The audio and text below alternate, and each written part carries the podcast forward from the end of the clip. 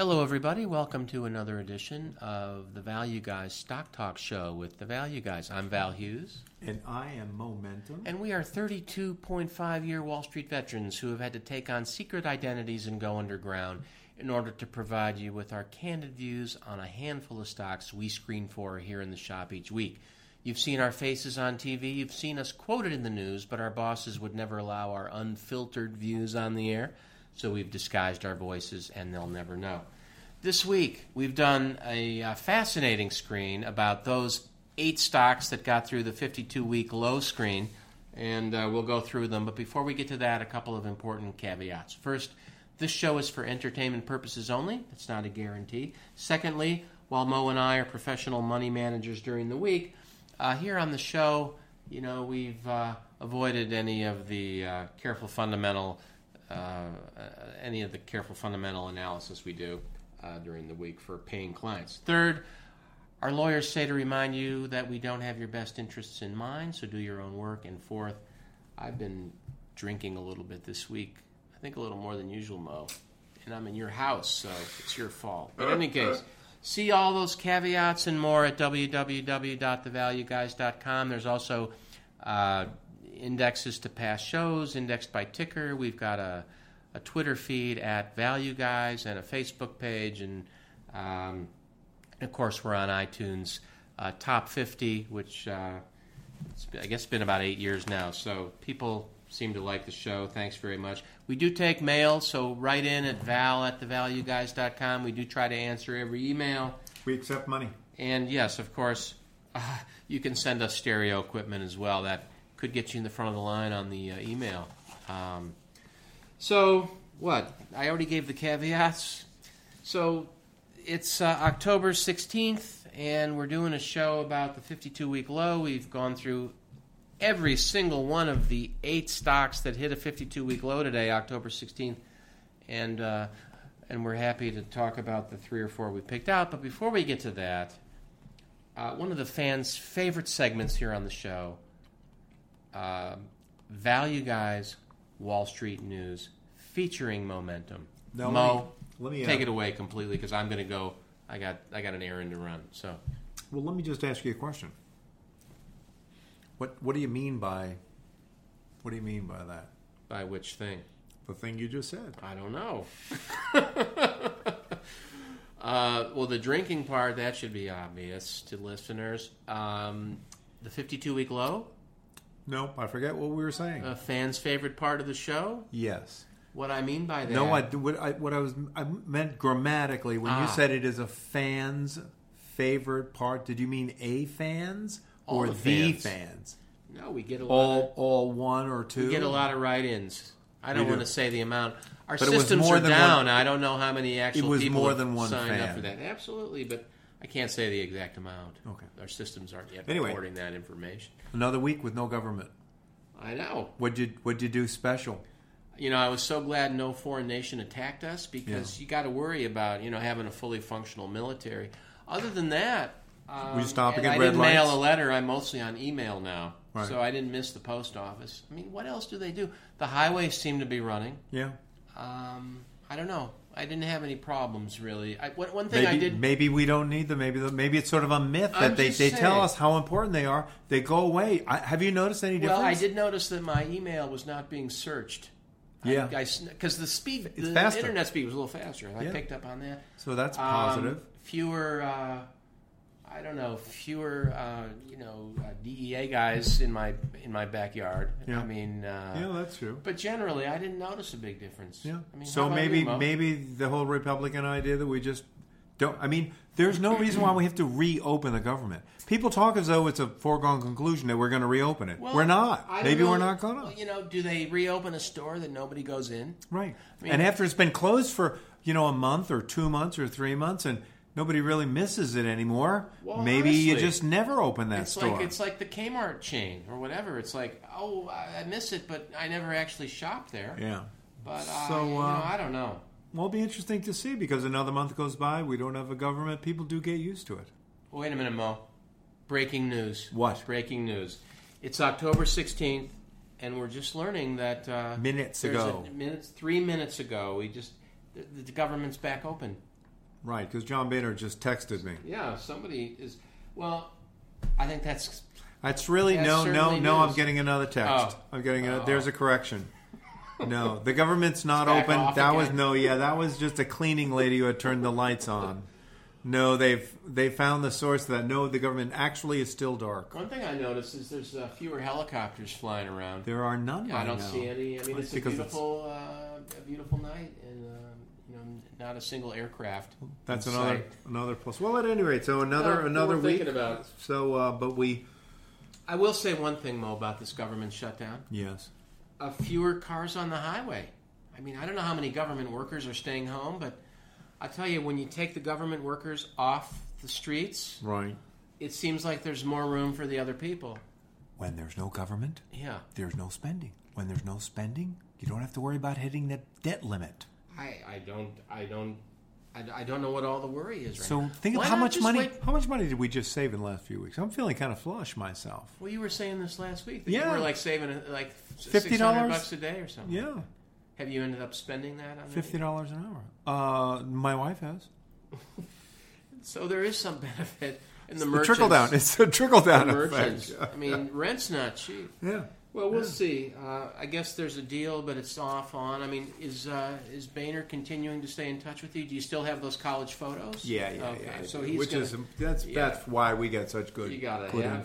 That. But so tell me something. Well, you did the screen. There's only 8, and this has been a roaring market, only 8 stocks that are at their 52-week low. Well, here's the thing. If you look at last week's show, and I say week, but it could have been months. Who knows? But the last show, we had a guys in suits gave me these ideas show, remember? Yeah. Remember those guys by the elevator? Yeah. Who knows? I don't even want to talk about it. I'm already on shaky legal ground, even saying what I've already said. So this week I wanted to stay a little more pure.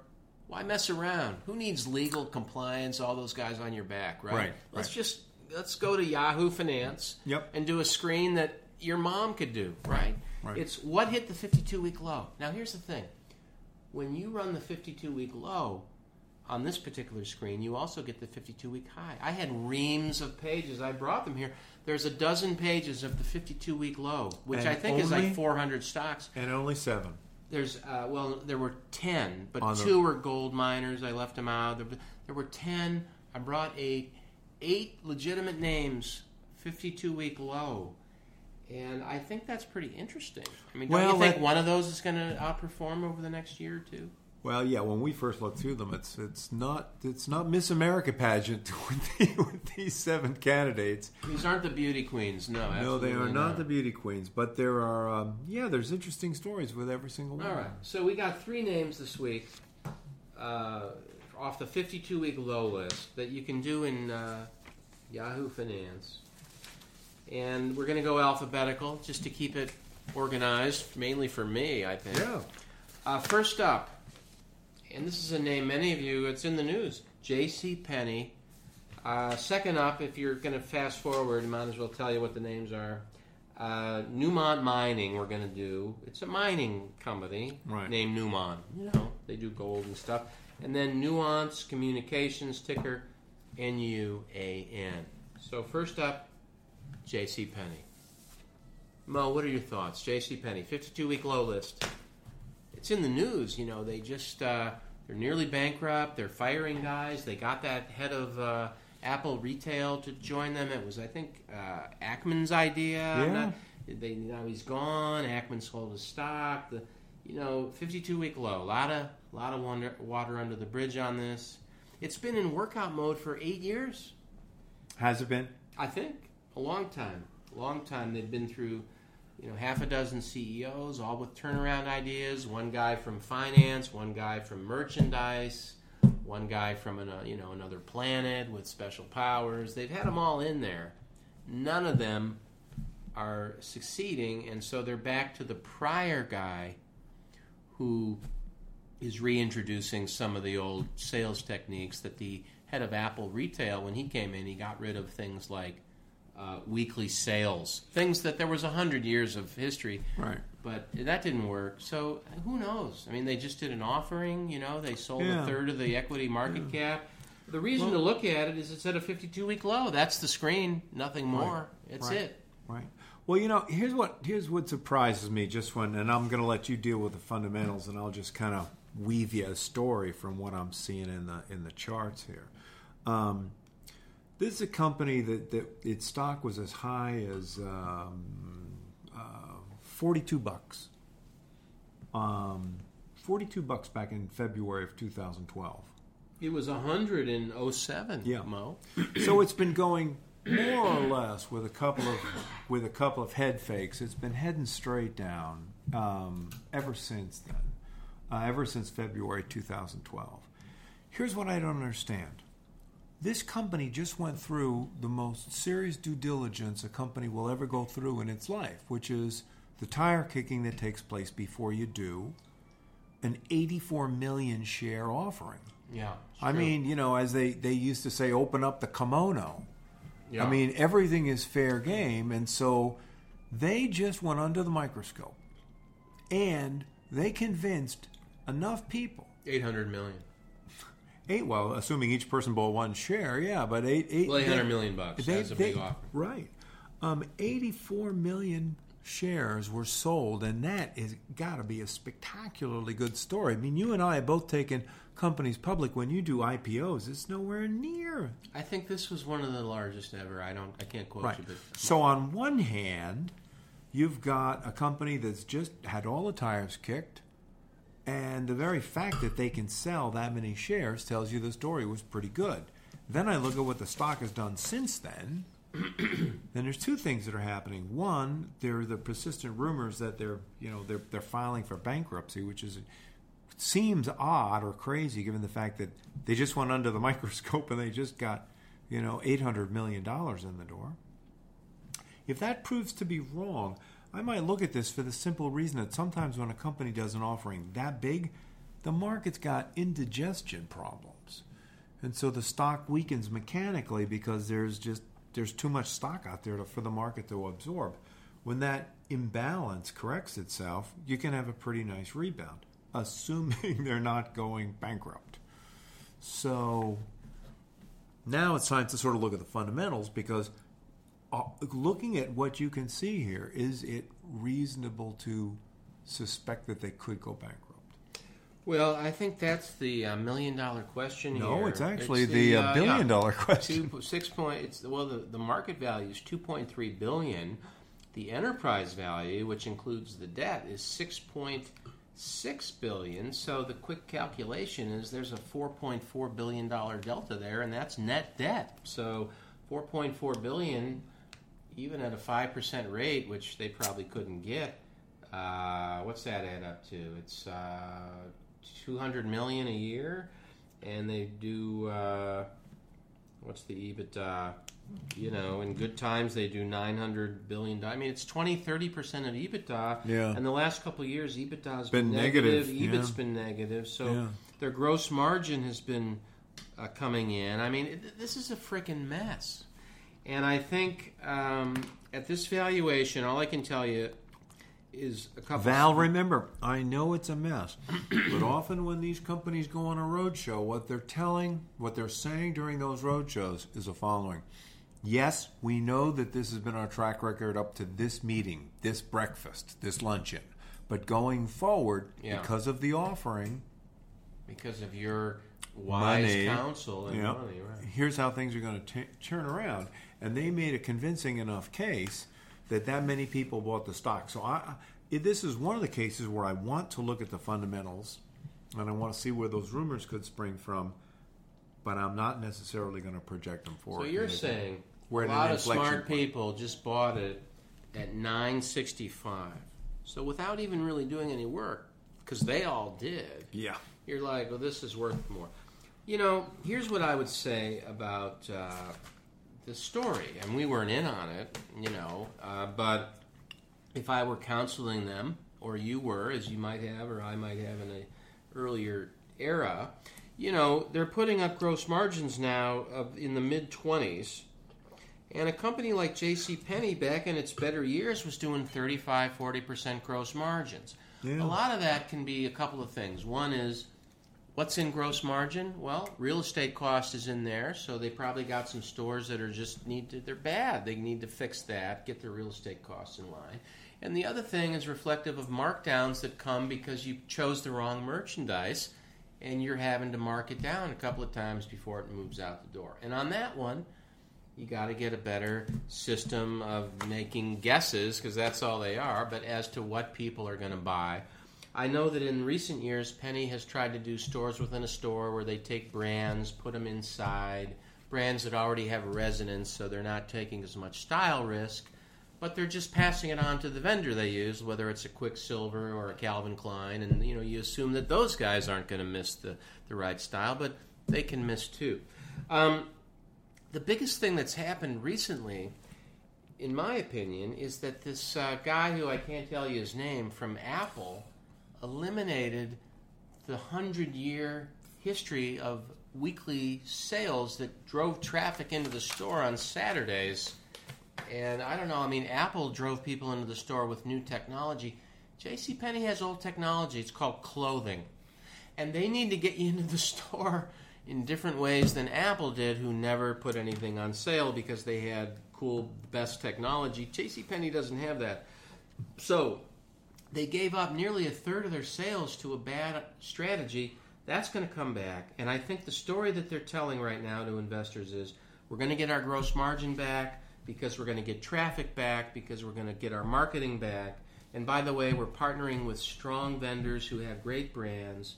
Our balance sheet's in good shape and not great shape, needs improvement. But we're going to go forward and take our place. And by the way, we're 10% of sales, and the reason that matters is if you get margin up just a little bit, the stock could be at 0.5% of sales, 0.50% of sales, if you just didn't have the risk of bankruptcy. So right. I think that's a little bit of the story, Mo, and I don't know if I like it or not, but I'm talking about it here with you. Well, I'll get along here. I'm going to rephrase what I said earlier when I said the company had gone under the microscope for due diligence. Think about it a different way. The institutional community does not give a company $800 million unless there is a use of funds, a compelling use of funds. You can't, you're a banker and I say, I want you to raise $800 million for this company. The first thing you say is, this story damn well better be great. Not just people cashing in their chips. So, true. What would $800 million buy these guys? Well, it will buy them a year or break even, a whole year with no losses. Well, I think what it buys them, honestly, and what the market was a little worried about, and today's action, It's down 8% today. We're talking about it, catching the falling knife here a little bit, but we're coming into the holiday season. J.C. Penney does $12 billion in sales. The estimates are $4 billion, $3.9 billion for the holiday season. If their gross margin is 25%, that means they need to come up to sell $4 billion worth of stuff this holiday season. They need to have $3 billion worth of stuff in the stores. Yes. In order to sell $4 billion worth of stuff. And so I think the biggest near-term fear was that vendors who were sending JCPenney stuff on credit, merchant credit, they weren't confident that that was going to be safe. And there were some concerns that vendor credit, which is the grease of the retail industry, it's not all a bank loan. It's, hey, Calvin Klein sends over a bunch of jeans, and then I pay them after they're sold. If those vendors start to have concerns and you can't fill your stores, it's death knell. So I think that presumably this offering, because $800 million is, it's 30% of $3 billion. And they've just more or less covered that. And so, it's in effect they've put up 30% cash for the inventory they need for the season, and Maybe that's all there really was to it in terms of the need. Well, it tells you how skittish investors are, that they would think at today that after that kind of an offering that the company was at risk of filing for bankruptcy. Well, it was in the rumor mill today. Yeah. I think that may be an old rumor coming around from before the offering, because the offering gives them the collateral to have a fully stocked Christmas, and then you're off to the races after that. Right. I mean, the upside in this stock, and it is a little bit like a call option, even if the bankruptcy risk is high, if it triples from here, you know, it's what is the risk less than a third that it's going to go bankrupt? Then it may be a good deal. Either way, you have a great story. You have a great story. I'm going to say that Penny will survive in the near term. I can't say long term. I mean, you got a long, you know, Kmart, Sears, Penny. These companies were built for a pre-internet era. They got locations that are old, et cetera. So I'm not going to weigh in on the long-term health of the brand. But I think right now, with their new return to our roots strategy, a little more focus on the higher margin available on the internet, at least incrementally, and at this 0.1 times sales, just a little bit of improvement here, which is almost a dead cat's bounce, not to use one of your technical terms, Mo. I don't think PETA. I don't think PETA likes that term anymore. Yeah, but I no, they don't. No, but we're going to get mail. You can't bounce cats. I think that you got a lot of forces, and really, your point is very well taken. A lot of smart people just paid $9.65, and the stock's $7.47 right now. A lot of smart people used to work in Washington too. That's true. A lot of smart people used to be at our companies. Where are they now, Mo? So, like you said, it's. Either way, it's a great story. Yeah, okay. Now, the next one we need to look at a chart for. Okay. Newmont Mining, ticker NEM. I'm quite comfortable we know even less about this one than J.C. Penney. You know, I have a friend I sometimes see on the train, and he's about 80 years old. Is this where you get your investment advice story? No, I don't. No, I just used to work with him, and he's 80 now. And, you know, we're going to be 80 one day, so I get how to be 80 lessons from him. And he was complaining recently about these gold miners and how, you know, it just, you know, owning hard assets for the next generation, diversify, raw materials, forests, oceans, steel, plastics, you know. And meantime... and you've got the chart up here, Mo. We both. I mean, gold has gone from $1,800 an ounce to $1,200 an ounce, and that's causing a lot of pain. Newmont Mining has gone. Well, how about looking at this long-term chart? Gold was about $400 an ounce from 1984 to 1988 to 1992 to 1996 to 2000 to 2004. Stated. So for 20 years... Kind of got used to it there. For 20 years, it was $40 a share. And $400. Yeah, sorry, $400. And it's gone from $400 to $1,800 since 2004. I think that's got to be related to the Fed's wild expansion of asset buying with debt and the... That started after and the fear of inflation. Yeah, well, I mean... It started before that. I can't explain this. Right. I mean, it's... anticipation. I guess. And inflation coming in. And then, you know, this clearly is fear of inflation and the expansion of the money supply. But in case, but so in the last 12 months, 12-month low, this Newmont Mining, the high was 70. It's sitting at 25.88. The last time it was at this price... It's not only the 52-week low, but it's the 7-year, this 5-year low, Newmont Mining, and I don't know what to take from. I mean, gold is down, but is this the bottom for gold? And you know, how do we know anything about it? Well, yeah, right. You said earlier. You know, when you look at a chart that's this long, and you say $400 for 20 years. And all of a sudden you're at $1,800 and you're on the way down, the only thing my knee-jerk reaction is to look at that and say, ooh, that looks like what's happened with housing prices. You know, I remember when we sold our home, we had looked at a 100-year chart. Yeah, yeah. And this is what housing prices were relative to inflation for, you know. And there was a little dip during the Civil War and a little dip during the Depression. And then after an eternity of being flat, all of a sudden it went straight up.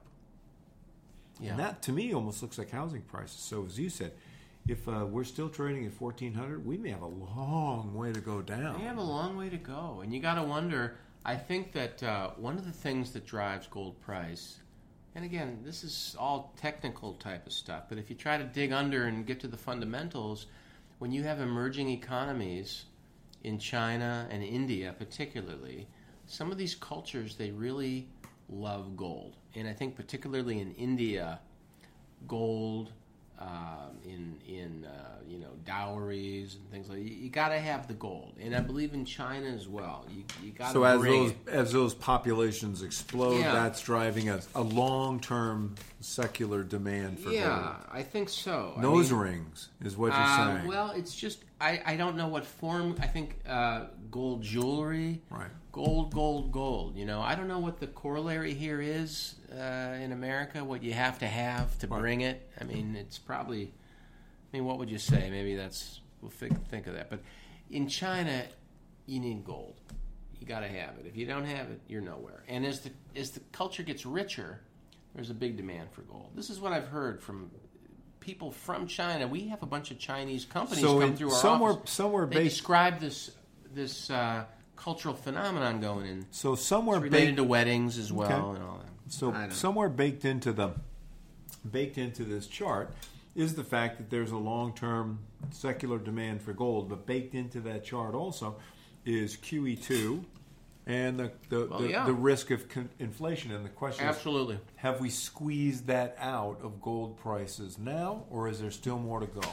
My question is, these cultural trends, you know, they can be really critical in the sense that, well, there doesn't seem to be any fundamental reason for it other than people believe in it. And so they sell a lot of crosses in the world, you know, and so will they continue to sell gold? I say yes, these nations that feel richer. You know, this chart also mirrors the growth of the middle class in India and China, you know. And again, this is a thesis. But when you draw the charts, it lines up very nicely. It doesn't prove it. It could be coincidence. But the demand for gold, because the part of the gold demand that's driven from electronic demand is pretty small. I think it's on the order of 15 to 20%. The rest is, jewelry. So I think there could be a long way to fall. In a recession where these emerging economies lose income, I do think you have that, but you get into these cultural things, I think they can have a lot of legs. So I agree. I would only throw one last caution out there, and that is when something has been the same price for 20 years, you know, you've been spending a dollar for something for the last 20 years. And all of a sudden, it's at $700. Yeah. You do sort of wonder if it can stay there. Well, demand may pop down then, and that'll bring the price back down. But I would be... So on Newmont, now here's the thing. These guys, they earn a spread, right? They produce. So, they do. You know, gold up, gold down. Now, the fact is, the sales are down the last 2 years, just like the price of gold. So maybe It does pretty much mirror gold price. I don't know how to... All right, I have a totally different take on this. I don't know how to... I got a question for you. Totally different take. Let's do it. Listeners deserve no less. This is a company with almost a 4% dividend yield. If we buy it as a dividend paying entity... Let's focus on that. Yeah. All right. Well, what's the payout ratio? Exactly. Can it... Because... You know, that's a 4% yield. That's a pretty decent yield. Okay, well, I like this, Mo, because, look, over the last 7 years, earnings have mostly been above the level of the current dividend, which is $1.19. And when I say mostly, that just means not every year. Right. It's volatile. But they're paying $1.19. The stock is $25.88. Right. And that's some kind of yield that this says is 4%. Yeah. Great. I'm in. All right. Because that was going to be very confusing if we actually had to figure out if the company was worth it. Well, we could do... Let's just hold on one second. Hold on. I will say that the margins seem good. This would be pretty hard to guess the dividends. Look at the dividends per share. It's all over the map. Yeah. Plus, EBITDA margins are down for 4 straight years. Yeah, there must be some kind of a flow-through... You know. That when these guys have a windfall on the spread, Maybe there's a special dividend. Now, enterprise value to EBITDA, favorite ratio, 7. That means cash on cash return is 14. That means we could get a bunch of friends, buy it. It's roughly 20, I guess, billion. Is that right? No. Is it? Probably. Is it 20 billion? I don't think we could come up with more than... I don't know what the market cap here is. There's a lot of zeros. But in any case, if we bought the whole thing, we would earn a 14% cash-on-cash return. Unless it went bankrupt, and then you would own... Well, then we'd have a call zero. If it did that. I mean, we got to pay off the bondholders, but there's really not a ton of debt here, unless, I guess, $6 billion is just not that much. The total book value is $30 billion, and the enterprise value, I guess that's got to be billion, is... 20 billion. So on 20 billion, the debt of 6 doesn't seem that much. And so maybe that's affordable. Anyway, 52-week low, Newmont Mining, 4% yield, worth a look, right? Yeah, it's definitely one of the dicier ones. Okay. Next. Last up, Nuance Communication, ticker NUAN. Pass the screen. 52-week low. That's all we need to know. So they provide language solutions. Oh, yes. It gets much... Well, not only do they do that, they provide... A language solution. They provide transcription solutions as well, and language solutions. Combine them into... Not just transcriptions. No, that would be too one-dimensional, obviously. Transcription. Yeah. Well, they have multiple things. They do... Did I mention that they did the transcription? Yes. And then... and they have language platforms. Yeah. Now, so here's the scope of this. What's the difference between a language platform and a train platform? Well, one is primarily horizontal, of course. Yes. And one is a little more vertical and shorter. Oh. I think largely. Yeah, okay. And, of course, these guys do the latter. They do a ladder? They do that. The ladder one, the smaller vertical. What kind of a ladder? One. A ladder that has a lot of electronics plugged into it that plug into other things. And when you get into this a little more, what you learn is that they provide...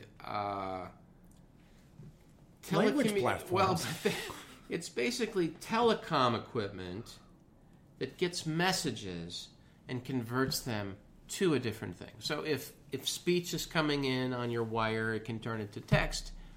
If text is coming in on your wire, it can turn it to speech. You know, that kind of thing. Got it. Cross-platform, text to speech, speech to text. I think those are the main things that they deal with.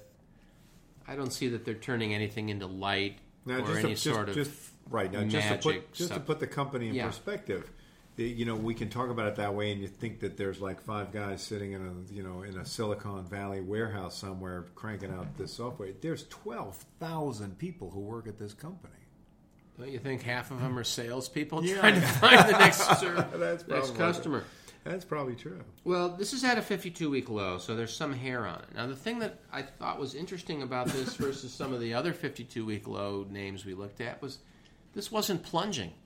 It's been a gradual approach to the 52-week low. They did it with some grace, a little style, you know. We're kind of consistently having you think we're okay, but then, oops, we get a little worse. It's not like there's one big event where, oh, they're horrible.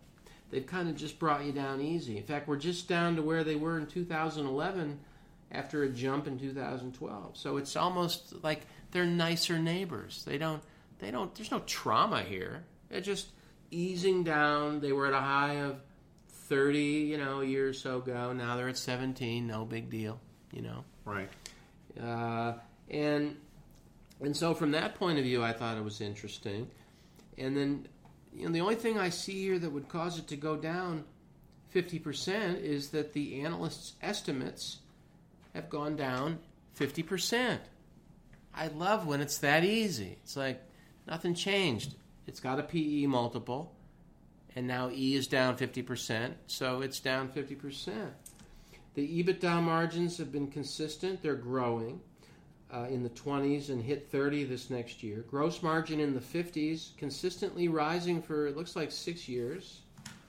They have a fair amount of debt, so that's something to be a little concerned about, I guess. Total debt is $1.7 billion. Their market cap is $5 billion. So again, that's a ratio I like to pay some attention to.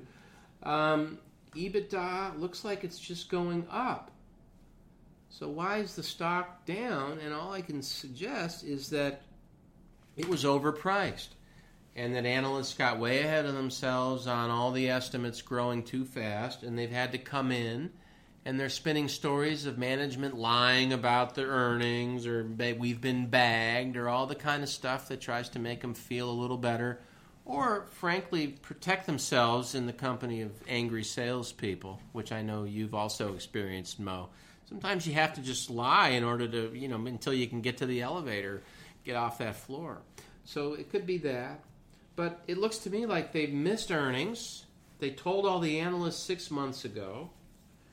And yet they still have up sales, up margins, up earnings. And on that basis, I think it's kind of interesting.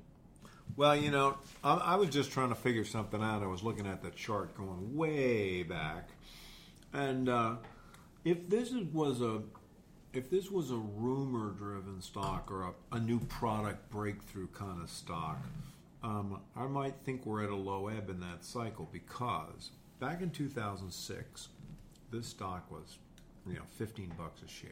Something happened to it, boom, and it went to 25.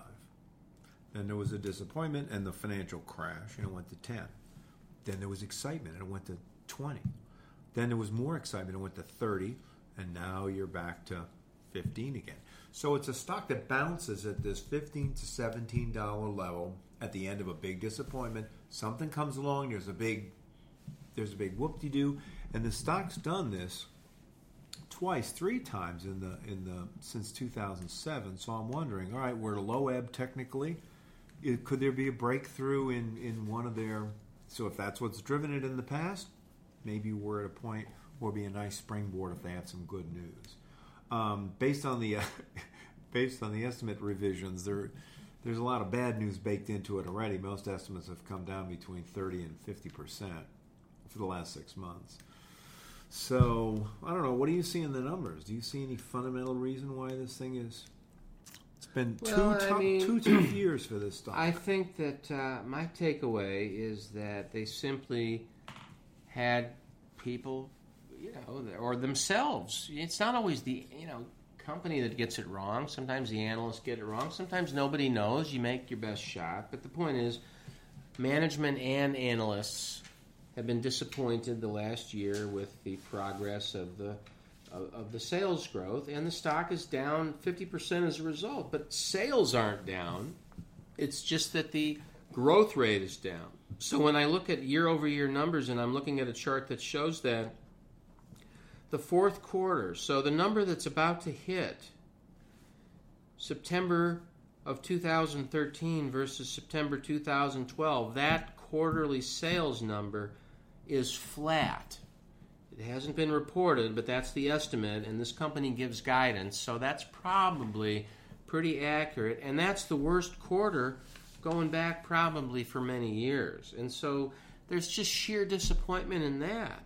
But the thing I always like to remember is annuities have value, growth has value on top of that. If a company just all they ever did was give you the same $10 a year forever, that's worth a lot. The fact that it doesn't go to 12 or 15, that's a whole different question. So I don't see their revenues going down. In fact, it looks like next quarter we're back to a tiny bit of growth, but then the estimates for by the time we get into March 2014, we're back to 5, 6% growth and all that. Maybe they've had a model change. Maybe there's a new technology. Buyers waited a bit to see what it looked like.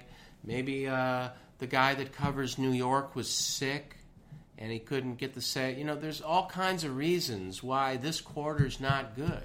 But if you've got good scientists, good salespeople, good territory, good franchises in the sense that you've been delivering, and their history suggests all that is true, then whatever the momentary disappointment is, you're going to get back to business. That's why...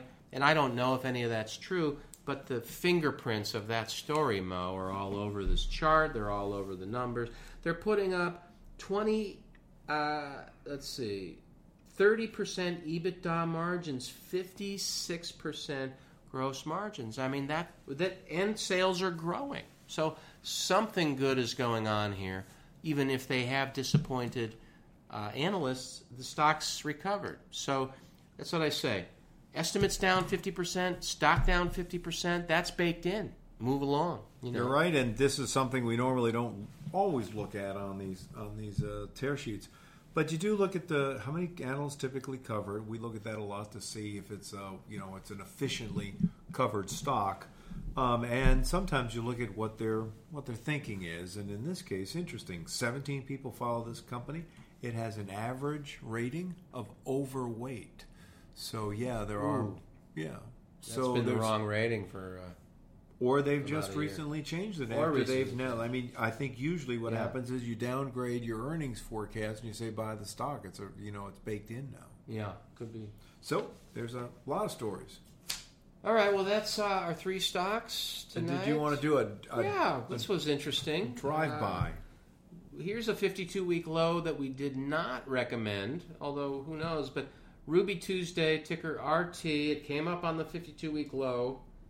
And Mo and I started looking at it, and we quickly determined that it wouldn't be appropriate. And we thought it'd be fun to just share why we thought that, Mo, right? I don't remember that far back to you. It seemed like a good idea at the time. Wow, I'm getting hungry, actually. Could they send us? Do they deliver? I don't know why we chose it, Val. Why? What is it doing? I don't know. Well, I'm looking at it. All these numbers are hazy now. I wrote down it's been a flat...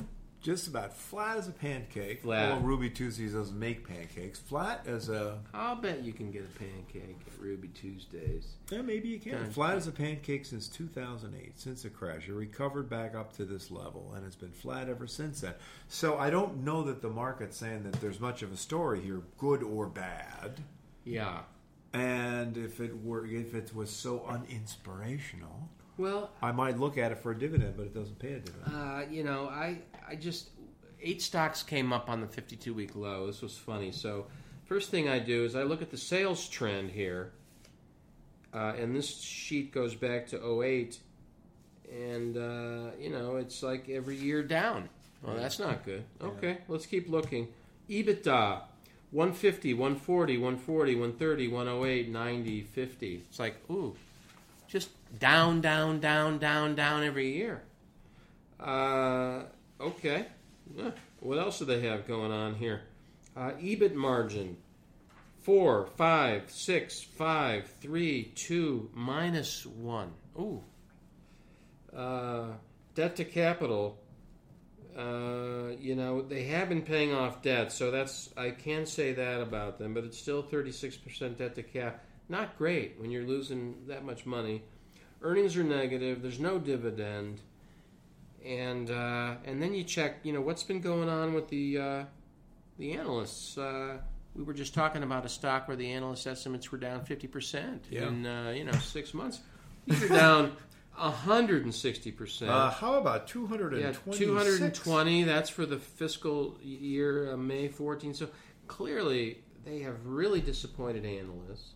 And yet, unlike the Nuance that had, sales and earnings and margin going up, these guys have every metric going down. Enterprise value to EBITDA is still 8, which is 10 on next year's number, 12 on the... It's supposed to go down as you go out into the future. This one's going up. So it just... On the first 4 or 5 things we looked at, Mo, this one was just a sick puppy. And yet, people continue to eat. Well, that's so ironic. Who can explain that? I mean, here they are in front of a wave like that. I mean, you've basically got more people every year. They all eat. You sell things they eat. Well, here's the thing. How do you screw that up? Here's what I might say about Ruby Tuesday. Malls in America, sick puppies. People like going downtown now. Yeah. Like, we were just talking about this, the real estate, when we first moved to the city versus now... totally different. What was a ghetto and what isn't, et cetera, and I think the same thing holds true for malls. Those are, if you can go downtown, nice neighborhoods, you don't, the malls are sick. Revenues per foot, all that kind of stuff for the Class A malls is all sluggish. Internet's caused a lot of that, too. People shop, but they buy offline, or online, I should say. These Ruby Tuesdays, a lot of them are in malls. If I'm taking too long to make my point here, the traffic in malls is down. Ruby Tuesdays in malls. Then not only that, but Whole Foods, the whole trend towards eating healthy, not sure they're on that bandwagon. You know, the fastest, quickest, newest chains are all health chains, health food chains. So I think they may just be on the wrong side of a lot of trends. Malls, health food, a taste, who knows. So if health food is the new trend, does that mean we're going to solve the obesity crisis? We don't have to worry about the medical system imploding on itself? No, I don't think so. I think what's happening is a lot of entrepreneurs who think they are going to get rich are starting health food chains because it seems like the thing to do. But Americans don't actually want to eat health food. They just want to say they're eating it. So having all the stores around alleviates societal guilt in some way. Hey, look at all the health food stores. We're all feeling good. Meantime, privately, it helps your city rating when they look at health stores per capita. Keeps going up. It helps your property taxes. But no, I think a good half of those things are going to fail. I don't want to name names, but no, it's faddish.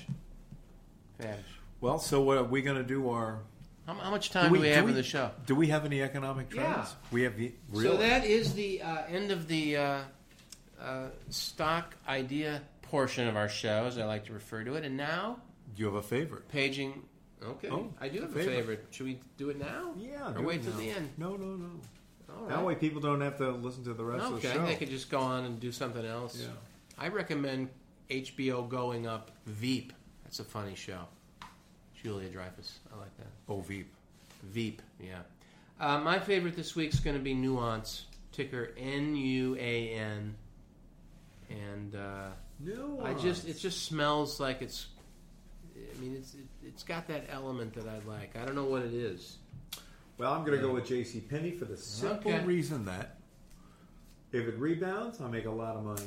If it doesn't, I'm part of a great American tragedy. I get to be part of history to say, not everybody gets to say I went down with the last railroad. That suggests you should order up the stock certificates. Yeah. Don't just. It's not a bad idea. Right. Get those in your house. I was there when the last of them fell. Yeah. So that's why, for historical purposes, I either gain a great historical story or I make a lot of money. Okay. Either way. That's a good reason. Yep. All right. We will be right back with paging through national economic trends. That section of the show where we do no advanced preparation whatsoever, as amazing as that may sound, because I'm sure it seems as if we've schooled up for weeks on these things. But we'll be back with that as soon as we go print it and read it.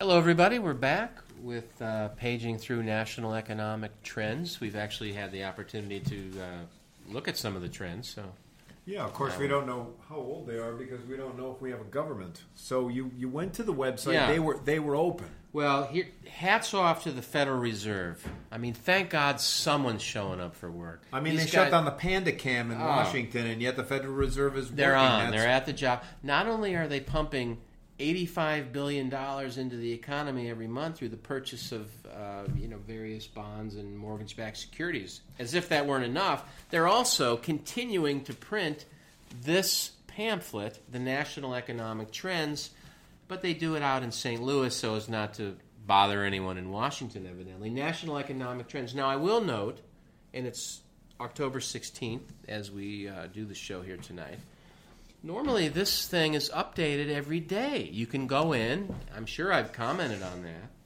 You can get that day's national economic trends with things updated up to the moment. But today, we went in, Mo, we're flying blind here on this economy. I mean, we only have data through October 1st. How could we possibly steer the economy with data that's 2 or 3 weeks out of date? I have a lot of concern. Well, it goes back to what we said at the beginning of the show, and that's maybe they aren't steering the economy, and so the fact that they're deprived of their data doesn't mean anything. Because so far, I think we're doing pretty damn well without a government. I sure hope you're right. I mean, the stock market certainly likes it. But yeah. I don't know. When I saw that date, I was a little who's at the tiller? Yeah. Well, we know who's at the tiller. Yeah. All right. Well, we get a lot of mail about this segment of the show, paging through national economic trends. It's a little frightening that some people think this is the only economic news they need to have. But it is, actually, because it's everything you need to know, and then a little bit more just to keep you sharp on your toes. Absolutely. I mean, you know, trivia questions for your spouse. That kind of thing. Right on the front of this thing, we've got interest rates, and treasuries have just been bane to my existence because yields have gone down and down and down on the 10-year, and all of a sudden, we're starting to see these yields run from 1% to heading toward 3%. Yeah. So at some point, big deal. Bonds are going to become attractive enough. At some point, once they stop going down, that they can begin attracting money back from the equity markets. Because what's interesting is you got these billions of baby boomer dollars, and it's like it's in the financial market, sloshing from one side much equity to the other side, too much debt to the other side, sloshing back and forth. So at some point, there's going to be a return, and the interest rates are going to be favorable enough. And you might see a nice continuation of a rally. But I think there's another interpretation of that. I mean, certainly one of the groups that's been harmed during this whole period with these short-term rates or treasury rates so low are the people who their whole lives thought they could always get 5.25% at the bank or 6 or 7% at the government, and that's kind of how they built their retirement savings. And here you are, you've paid your taxes, you've saved your money, and now you're, these 3-month treasuries, you can barely see them because they're, 0.1. And so you go out to these 10 years, which are a little more volatile, and they're earning, 3%, not even, when you anticipated 6. And so, we're bailing out a lot of people who couldn't afford their mortgage. We're helping, those that don't have. And yet, these people that save money for retirement, they're really taking it on the chin. So actually, in one sense, to the extent that they're short-term oriented or they can wait until maturity, the fact that these yields are going up, I think, is good news. It also means that the price of money is going up. I mean, interest rate is the cost of money. If it's going up, there's demand for money. To me, that is a sign of a healthier economy, and so I like seeing it in that sense. It adds a little discipline, too, where if you borrow money from somebody at 1, you can have a pretty bad idea and still convince yourself that's a good idea. As rates go up, the projects that people support, I think, get a little better, and that's a little more critical review. Yeah, I think so. I don't know. Well, I had one, Mo. I just want to revisit, the value guys. We've been early and right. And so that's so rare. I want to point it out. Pretty much everything. Wow. Unemployment. A lot of chatter out there about is it up, is it down? Are the campaign managers controlling it at the time of the election or whatever? But it just continues to go down. This is one of the straightest lines in this book, which is I can draw a line back in 2011 on the unemployment rate. It's just continued to go down. And unlike interest rates, which just had a pop up, this just had a pop down. We're at the lowest unemployment rate on the page at 7 point, that looks like about 3%, so that's good. Right. Just want to point that out. Right. Well, I don't want to skip too far ahead, but I did have one that I think merits a little bit of just putting things in perspective. Because we're talking a lot about the debt ceiling. Yeah. One of the things that's in the report, which is kind of a neat graph. What page are you on there? All the way back on 17. Oh, We're really skipping around. So the listener, we got people paging along. So just page 17. And then we can go back the other way. Yeah, of course. Yeah. So keep your hand in the other spot so you can flip back easily. On a moment's notice. Yeah, perfect. Okay. So you look at this federal debt, top right-hand side of the page, and here's what you see. The federal debt as a percentage of GDP has been a pretty narrow range for the last 20 or so years, between 50% and 65% of GDP, period. That's what total federal debt as a percentage of GDP is. Yeah. 20 years. Pretty consistent, yeah. And from 2008 to today, it's gone from, you know, that 50% of GDP to 100%. Yeah. And so you've got 20 years of this precedent. Now, I don't know that I know that as the country grows, its total debt load should grow just like a company. But I don't think the country has grown so much that we can take debt as a percentage of GDP up to 100%. Well, here's, you know, you have people say, hey, we've been in a bad period. We had a recession. We got to help people. And that happens at every recession. And I'd say to them, well, you're right, but here's a little analysis because we have the data right here on the page. Back in 1991, pretty bad recession, you know, Mo. We were in the markets at the time. And so there were needy people then. At that time, that was a terrible recession. Real estate got really beat up, and people weren't getting jobs. The market was down. It was the time right before the Gulf War, during the Gulf War. Debt went from 50% going into that to 65%. As you had to get through that period of the downtrodden. So you went from 50 to 65. That's about a 30% increase, I'd say. Something like that. Then, fast forward. Well, first, there was a period from 95 through 00 that the debt got paid down from 65% back down to 55. That was a nice thing. Right. And, of course, it came because we shrunk the military, but that's for another show. I'm, I guess, generally in favor of that at that time. But that got us back to 55. We got through the recession 01, and again, it drifted up to 60. Yeah. So again, recession, taking care of downtrodden, debt goes from 55 to 60% to account for that period. Now, during this period, we've gone from 60 to 100, which is unprecedented, at least in the past number of recessions. So in theory, without knowing anything about the fundamental underpinnings of what should federal debt be as a percentage of GDP, knowing nothing about it, at least based on 20 years of experience, it should be back down. It needs to be cut in half. Well, you're going to need to cut it down. Absolutely. And, I mean, I have a personal view. Pick what percent of total GDP the government should be. Right. That's just like choosing what allowance should be for the kids. The kids don't decide the allowance. They want all of it. Right. That's not going to happen. Right. I mean, we need to pay for some things, but you kids, here's the percent of our family income that you give to the kids, and then after that, decide how to spend it. I think you got to pick a number and pick that, and then second discussion. How to spend it. Yep. And who knows? Maybe we'll live to see something like that. Smart way to do it. I had something, Mo.